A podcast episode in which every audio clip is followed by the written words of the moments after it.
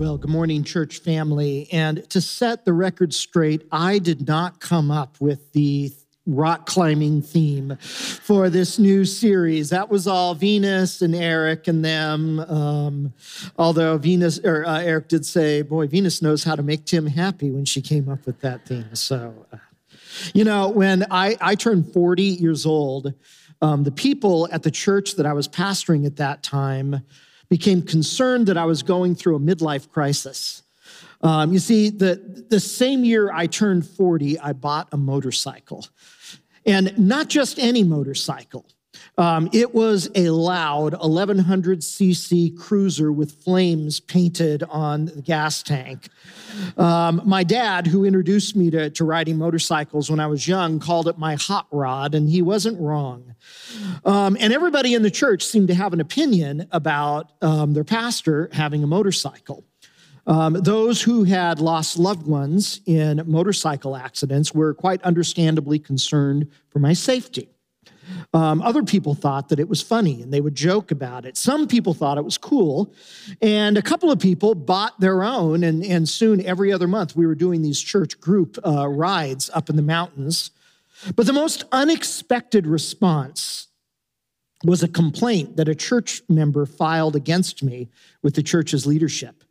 Um, because I had young kids at home at that time, this particular church member believed that it was morally wrong for me to ride a motorcycle. And this member wanted me disqualified to be the pastor of the church unless I stopped riding. Um, and so, as you could imagine, this led to a very interesting conversation among our church leaders, our elders, about faith and fear and presumption. You see, one could argue that because I was a follower of Jesus, I was a Christian, that my place in heaven was certain and the length of my life had already been determined by God. So why not ride? In fact, someone might argue that the person who filed the complaint was living out of fear instead of living by faith. But you could also make the argument that I was needlessly putting myself at risk, that I was testing God. After all, it's not like I didn't have a car to drive, I was choosing to ride a motorcycle. So, was riding a motorcycle an act of faith or an act of foolishness? Well, ultimately, the elder board decided that it wasn't really their place to tell me whether I could ride a motorcycle or not. Though shortly after that, they did ask if they could take a life insurance policy out on me with the church as the beneficiary of the policy. No joke, this really happened. So I still have that motorcycle, and though I don't ride nearly as much as I used to, um, I've logged about 55,000 miles on it through the years. So um, this is me coming down a, a tunnel from Mount Baldy uh, with a GoPro on my, um, on my handlebars um, a couple of years ago. Well, a couple of years after I bought the motorcycle, my youngest son and I started getting into rock climbing together. And climbing became a hobby for me, but for, for my son, it became his passion in life. And when he turned 18, he told me that he wanted to start free soloing. Now, if you've seen the movie Free Solo um, with Alex Honnold, you know that free soloing is climbing hundreds, sometimes thousands of feet up a rock face without a rope for protection to catch you in case you fall. So if you fall free soloing, you are almost certain to die or to be seriously injured. Um, in fact, soon my, my son started doing what's called highball bouldering, which is like a prelude to free soloing, where you uh, climb up without a rope up to 50 feet. This is him in Bishop, California. Climbing is probably about 50 feet up without a rope. Well, my son's free soloing ambitions were not good news to me as a dad. And suddenly I found myself on the other side of the risk conversation that we'd had when um, I bought the motorcycle. Because the same arguments that were used for why it was okay for me to ride a motorcycle could also apply to why it was okay for him to free solo. His life was in God's hands, his future was secure, the length of his life already known by God. So why not free solo? Some might even argue that me as his dad trying to talk him out of it um, was me giving into fear instead of living by faith. But from my vantage point as a dad of an 18 year old, it seemed like a foolish, needless risk.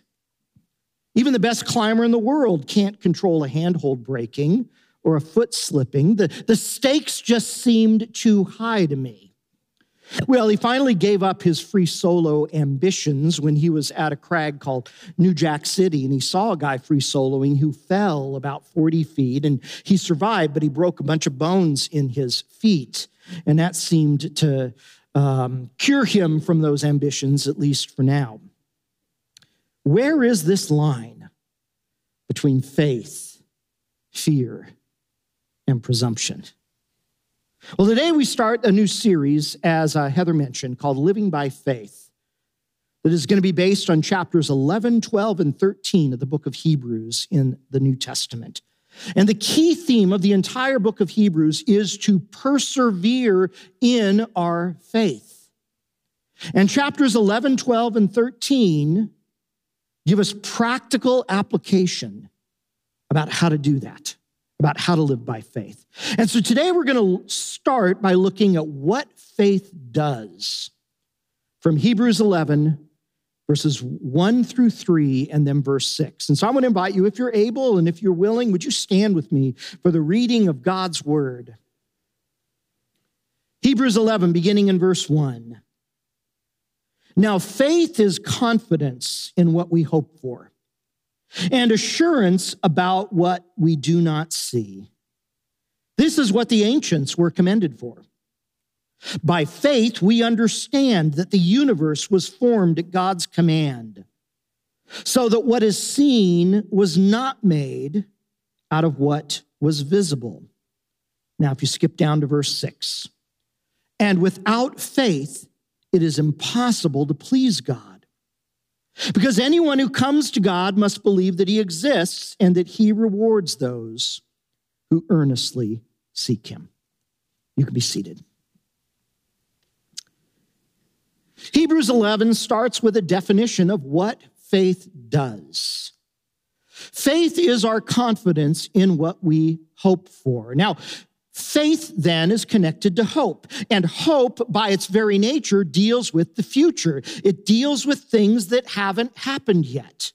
So, faith is our confidence that the future that God has promised in His Word in the Bible, that that future will in fact come to pass.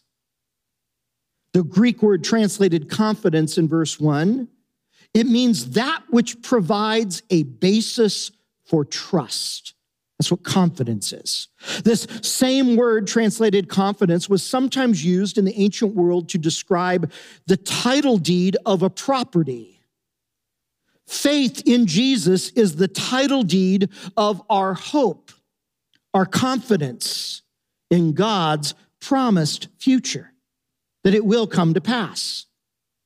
Faith is also our assurance of what we don't see. Now, the future is unseen because it hasn't happened yet, so we don't see it. But there are also some things right now in the present that are unseen as well. Not everything that is real can be seen with our eyes. Our world is filled with unseen realities like God's love, God's presence, God's plan. And the fact that we cannot see these things with our eyes doesn't make them any less real. Faith is the assurance that what God says is real really is real, even if we can't see them. Now, the word for assurance here, this word means proof or evidence. Faith is evidence of these unseen realities. Now, some people say they can't believe something until they see the evidence first. But Hebrews 11:1 actually reverses that that faith itself is the evidence of the things that we cannot see. It's a Bible scholar named Mary Healy, and she puts it this way in her commentary in Hebrews. She says, Those who live by faith are so convinced of God's truthfulness that they stake their whole lives on God's promises, showing or giving evidence that those promises are true. See, this definition of faith in verse 1 focuses on what faith does. Faith lays hold of the promises that God offers us through Jesus Christ. Faith grabs a hold of those promises that God offers us and holds on to them. You see, faith has no power in and of itself. Faith is only as powerful as its object. If I have a tremendous amount of faith that the ice on a frozen lake will hold my weight, it's not my faith that determines whether or not the ice will hold my weight. If the ice is thin, it will break and I will fall in no matter how much or how little faith that I have. It's not my faith that determines it, it is the worthiness of the object of faith that determines it. And this is why Jesus once said that even a tiny bit of faith, the size of a mustard seed, is enough. Because even a little bit of faith in God's promises is sufficient to hold us because of the reliability and trustworthiness of those promises. On the other hand, a tremendous amount of faith in something that God has never promised us will disappoint us. It will be thin ice. And no matter how much faith we have, we will crash in to the lake faith lays hold of God's promises. Now, let's define faith a little bit more. Let's dig in a little bit deeper into what this kind of faith is. Authentic biblical faith starts with our mind, starts with understanding God's promises. We can't lay hold of something that we don't know about. So faith starts with knowledge, with knowing exactly what God has promised to us through his son Jesus. And incidentally, not every promise that's made to someone in the Bible is also a promise to us as Christians today. In the Bible, God sometimes gives promises to individual people that are limited to those particular people. Like God's promise to, to Abraham and Sarah that they would have a child in their old age, past their childbearing years. Or, or God's promise to King Hezekiah when he was sick and it looked like he was going to die, and God promised him he would live another 15 years. These promises to people like Abraham and Sarah and Hezekiah all reveal something true about God, which is why they're in the Bible for us, but they're not God's promises to us. God doesn't promise that every infertile couple will have kids when they're well past their childbearing years. God doesn't promise that every person who gets sick will live another 15 years. So we need to make sure that we read our Bibles carefully to make sure that the promises that we are laying hold of and holding on to are promises that God has actually made to us through Jesus. Otherwise, we'll be stepping onto thin ice.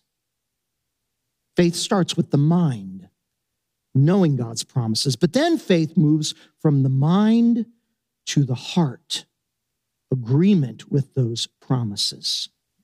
Once we know what God has promised, we move closer to authentic biblical faith when we agree that those promises are true.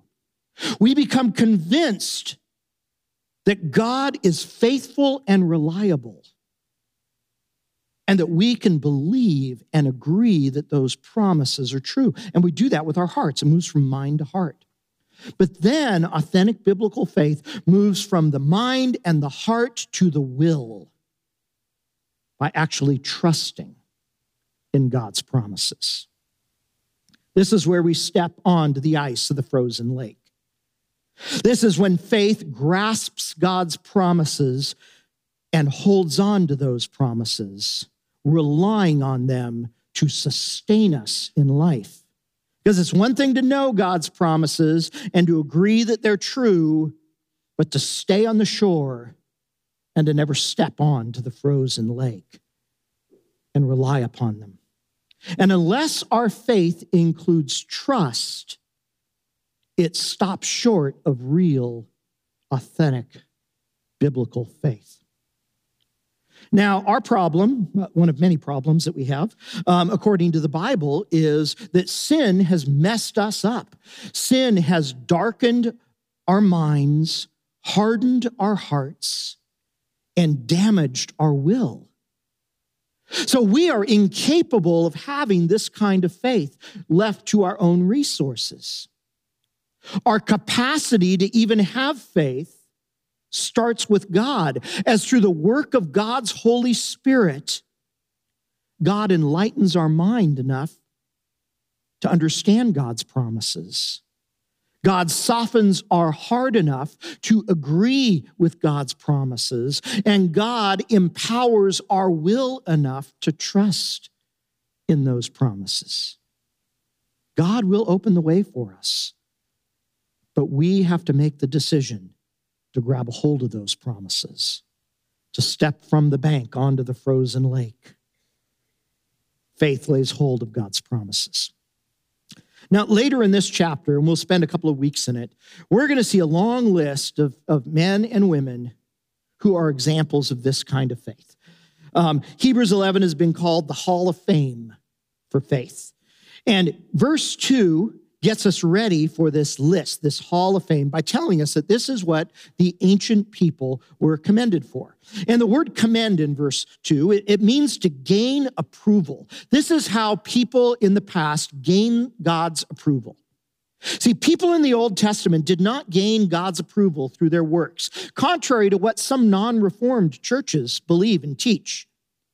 God's people have always found God's approval through their faith. That's why verse 6 says that without faith, it is impossible to please God. People have always come into a relationship with God by grace through faith. And the author of Hebrews wants to show us that these ancient people from the past are our people. These are our people. That when we live by faith, we are part of a community that goes all the way back to the beginning and just as they laid hold of the promises of God that God had given to them in their time and in their generation, when we lay hold of the promises of God that God has offered us through Jesus, we are part of their community. There are people. Faith is the only way of life that pleases God. It produces the only way of life that pleases God. And this goes all the way back to the beginning. Now, let me just say that living by faith does not mean that we will never have doubts. Living by faith and experiencing doubts are not mutually exclusive. In fact, many of the people who we'll read about listed in this chapter struggled with doubts. People like Abraham and Sarah and Jeremiah and others. And yet they're still commended for living by faith. You know, when I worked in campus ministry for nine years at Azusa Pacific, um, I would sometimes talk to students who grew up in the church and who in college were having doubts about their faith. This is actually a common experience among young adults. And by the way, it's not college itself that causes young adults to doubt their faith. Statistically, young adults who don't go to college are actually more likely to have a faith crisis than those who do go to college. And most of these students that I talked to, not all of them, but a lot of them, eventually came out the other side of their doubts with an even stronger faith. Some of you know that, that my second son declared himself to be an atheist when he was a senior in high school and proclaimed that all the way um, through his 20s until he came back to his faith about a year and a half ago. But you know, young adults aren't the only ones who go through seasons of doubt about their faith. You can go through a faith crisis at any age. Mother Teresa went through seasons of doubt about her faith. In fact, she wrote this in a letter once When I try to raise my thoughts to heaven, there is such a convicting emptiness that those thoughts return like sharp knives and hurt my very soul. She goes on to say, I am told that God loves me, yet the reality of darkness and coldness and emptiness is so great that nothing touches my soul. And yet, Mother Teresa was a person of incredible faith. When we honestly face our doubts with a heart that is open towards God, we're still living by faith. And we will come out the other side with an even stronger faith. This is the kind of life that pleases God. Verse 3 says that by faith we understand. It's the first of 18 times the author of Hebrews will use this phrase by faith, just in chapter 11. And this first affirmation is that by faith we understand that the universe was formed at God's command. None of us was present when God created the universe. So, God as creator that we sang about just a minute ago is one of those things that we can't see, but we can understand by faith. Faith helps us understand what we don't yet see. It helps us understand what we don't yet see. So let's linger on this phrase for a minute. By faith, we understand. Faith is a kind of knowledge that helps us understand what we wouldn't otherwise understand. One of my favorite definitions of Christian theology comes from an 11th century um, Christian leader named Anselm, who lived in England, and he, he defines theology is faith seeking understanding. Christian theology starts with faith in God's promises and then looks through the lens of that faith to understand ourselves and our world and the truth and the future. So, what does faith help us understand? I mean, if we had a couple hours, I could give you dozens and dozens of examples, but let me just mention two. By faith, we understand God's love for us. By faith, we understand God's love. We live in a world where every other kind of love that we encounter is conditional upon something conditional upon our looks or our grades or athletic performance or our work performance or conforming to the expectations of the people around us. No matter how much our parents loved us, their love was still flawed and incomplete. Even the closest friendship and the healthiest marriage has conditions in it. Faith helps us understand that God doesn't love us the way anyone else loves us. Faith helps us understand God's love. Faith also helps us understand God's plan. Understand God's plan. By faith, we understand that God is working out his plan. You know, the more you watch the news, and it can get toxic after a while, but the more you watch the news, the more tempting it is to live in fear or live in outrage or live in despair about all that's happening in the world, all that's happening in our country. Data released by the Pew Research Center a couple of weeks ago projects that by 2070, for the first time in US history, Christians will be a minority in America. It's easy to get discouraged. But by faith, we understand that in the midst of that chaos and uncertainty, God is working out his plan. By faith, we understand that no war, no election, no scandal, no recession, no crisis can stop God's plan for the world or stop God's plan for your life and my life. If we're not living by faith, we will live in a state of constant outrage or a state of constant fear or a state of constant despair. But by faith, we understand that God is working out his plan. Because faith helps us understand things that we wouldn't ordinarily be able to understand. See, biblical faith is not primarily about whether or not I should ride a motorcycle or whether or not my son should free solo. These are risk calculations that every person has to make. And some people are more naturally prone to risk taking. Some people are more naturally risk avoidant. And faith certainly plays a role in our risk calculations. And we'll talk about that in the weeks ahead in this series. But faith is primarily laying hold of the promises of God and holding on to them. That's what faith does.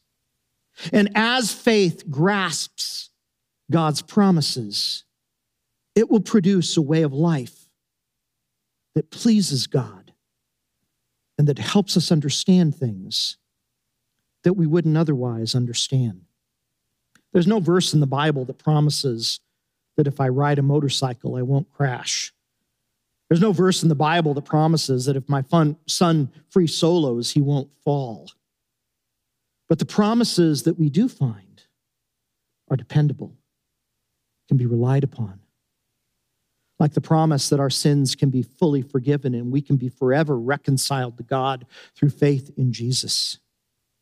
The promise that God will lead us and guide us in life no matter what's happening around us. The promise that God will provide for our needs and give us peace during seasons of turmoil and keep on loving us even if we lose our way. The promise that God will never abandon us. The promise that God will finish what he has started in our lives and bring it to completion. And these are just a few of the rock solid promises that are offered to each and every one of us through Jesus. Faith lays hold of these promises and then learns how to live holding on to them. This is the way of life that God's people have lived from the very beginning because it's the way of life that pleases Him. Let's pray. Father, thank you for these words and this challenge to lay hold of your promises. And thank you, God, that all of the promises that you have offered us through Jesus are yes through him. Lord, thank you that the ice is thick and will hold the weight of our lives when it comes to your promises. Protect us from the thin ice of false promises and help us develop the muscle of faith that we might learn to live by faith as men and women who love you have been doing from the very beginning. God, we pray these things in Christ's name. Amen.